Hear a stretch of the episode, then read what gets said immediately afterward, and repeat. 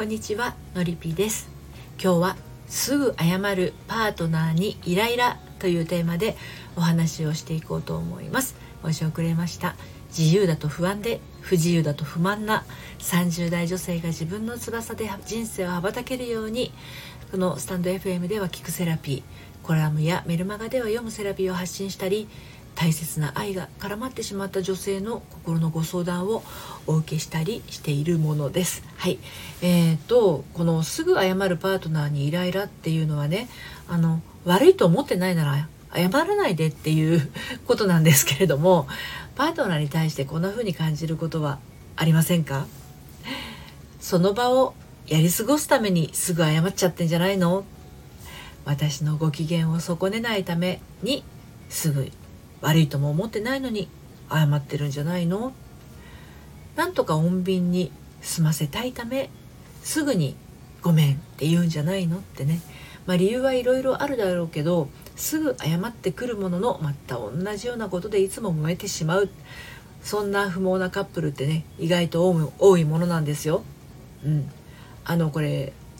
今の旦那さんはそうじゃないんですけど前の旦那さんは再婚してるんですけどね。前の旦那さんは割とすぐこう謝ってきて同じことをまたやるみたいな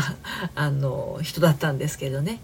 謝る気がないなら改まる気がないならもっとぶつかってこいやなんて思ってしまうことありましたよ私も。うんはい。ということで、今日も3つに分けてね、お話をしていきますけれども、あの、今日の内容はですね、私の公式サイトのコラムでも綴ってみます、綴っていますので、読んでみたいなっていうあなたは概要欄のリンクから、あの、読んでみてください。で、今日また3つに分けてお話をしていきますが、1つ目が、喧嘩になるとすぐ謝る理由。うん。2つ目が、繰り返したくない不毛な喧嘩対策。うん。3つ目が納得できないから謝らないタイプ。納得してないけど謝るタイプ。はい。この3つに分けてお話をしていきたいと思います。まず1つ目の喧嘩になるとすぐ謝る理由なんですけどあのまた同じことしてかすのにどうして謝るんでしょうね。ね。謝ったんなら次からもうしないでよ。私が何で怒ってるのか分かってないうちにごめんっていやこれ意外とね男性あるあるじゃないんでしょうかね。最初にお話した通り私の元旦那さんもそうでした、うん、これやられちゃうとですね大切な何かがすっぽ抜けてしまうんですけどね。はい、でこの大切な何かがないものだからまた同じことが繰り返されます。でそれは何かっていうと冷静さです。はい。お互いに冷静に話し合う時間っていうことですね。これお互いにって言いましたけどよくわからないまま相手がごめんと謝ってまた同じことを繰り返しているんだったら冷静さを欠いているのはあなたの方です。はい。つまり元旦那さんと私に関して言うと私の方が冷静を欠いていたっていうことになりますね。ですぐ謝ってしまう人にはね理由があるんですね。例えば怖い面倒くさい揉めてる時間がもったいない話し合いにならないと判断。喧嘩が嫌。俺が引かなきゃ終わらない。不毛なやり取りはしたくない。などがそうなんですけど、まあ、根本的な理由としては何に起こっているかわからない。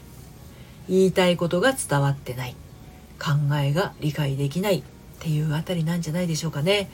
でそうなると、まあ、ひとまず謝るっていう行動をすることでその場の空気を変えることを試みてしまうわけなんですね。はい。2つ目の繰り返したくない不毛な喧嘩対策ですけれどあのまあしてかす相手も相手ですけどねあなたがそこまで激怒するのにも理由があると思いますでもあなたがコントロールできないことで怒りまくってるとしたらそれは怒り損っていうものですね相手を自分の思うがままにしようとしていませんか？話し合いたいと言いながらあなたの思う方向にのみ進もうとしていませんか？これ私ね元旦那さんにものすごくありましたよ、うん。喧嘩するほど仲が良いとは言いますけど喧嘩っていうのは相手への期待があるからこそ起こります。でそれと同時に期待通りにならない時自分の中に生まれる感情で怒りが誘発されます。ただそれは本当に怒りなのでしょうか？これはねよくのりぴ塾生にもお話をするんですけれど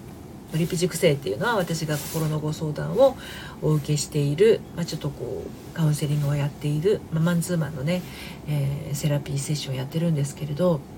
あのノリピ塾生がね怒りと感じているその感情ってね実は怒りじゃなかったりすることがものすごく多いんですよ。実は悲しみだったりとかね恐れだったりするんですけどね。でこの怒るっていうのはね怒りっていうのは身を守るために大切であの必要な感情ないんだ感情なんですけどその感情を感じきるとね適切に感じきると消えていくんですよ。それなのにいつまでも怒りが消えずに残っているとしたらあなたのその感情は怒りではないのかもしれません。イライラしたりモヤモヤしたり感情がはっきりしない時怒りに任せてしまいがちな人は本質的な感情を見失っていることが多いです。はい、最後に3つ目ですね。納得できないから謝らないタイプ。納得してないけど謝るタイプです。あなたが怒りまくって伝えていることは相手からすれば大きな恐怖となって受け取られて肝心な言葉や伝えたい思いは届いていないことが多いものです。そうなると言われたことのもろもろをですね納得しないけど謝るっていうタイプは即座に謝るでしょうね。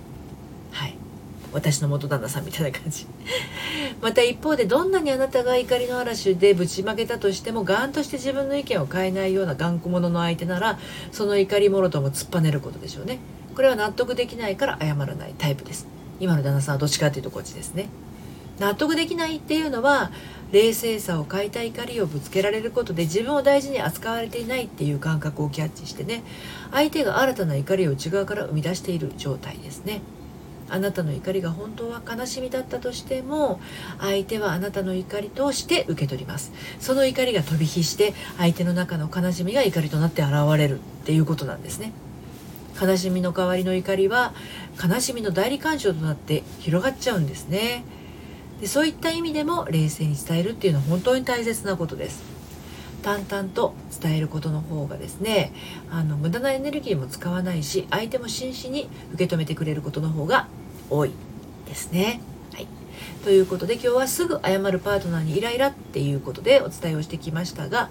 まあ、感情はコントロールできないものというか正しい感情を感じることはとても大切なことなんですね。でも偽物の感情に支配されてしまうと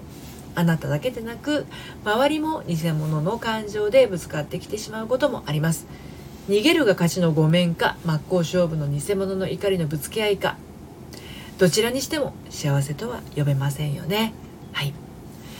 で今日のね内容は私の公式サイトのコラムでも綴っています。読んでみたいなっていうあなたはですね概要欄のリンクから読んでみてください。そして今抱えている悩みがですね一人じゃなかなか解決できないな。今一歩突破突破口がつかめないなっていうあなたはですねメールマガジンの方からご相談をお受けしています。詳しくはこの配信またはプロフィールの概要欄からえー、メールマガジンの方に登録してみてください。メール講座もね無料のお届けしています。はい最後まで聞いていただいてありがとうございました。それではまたさようなら。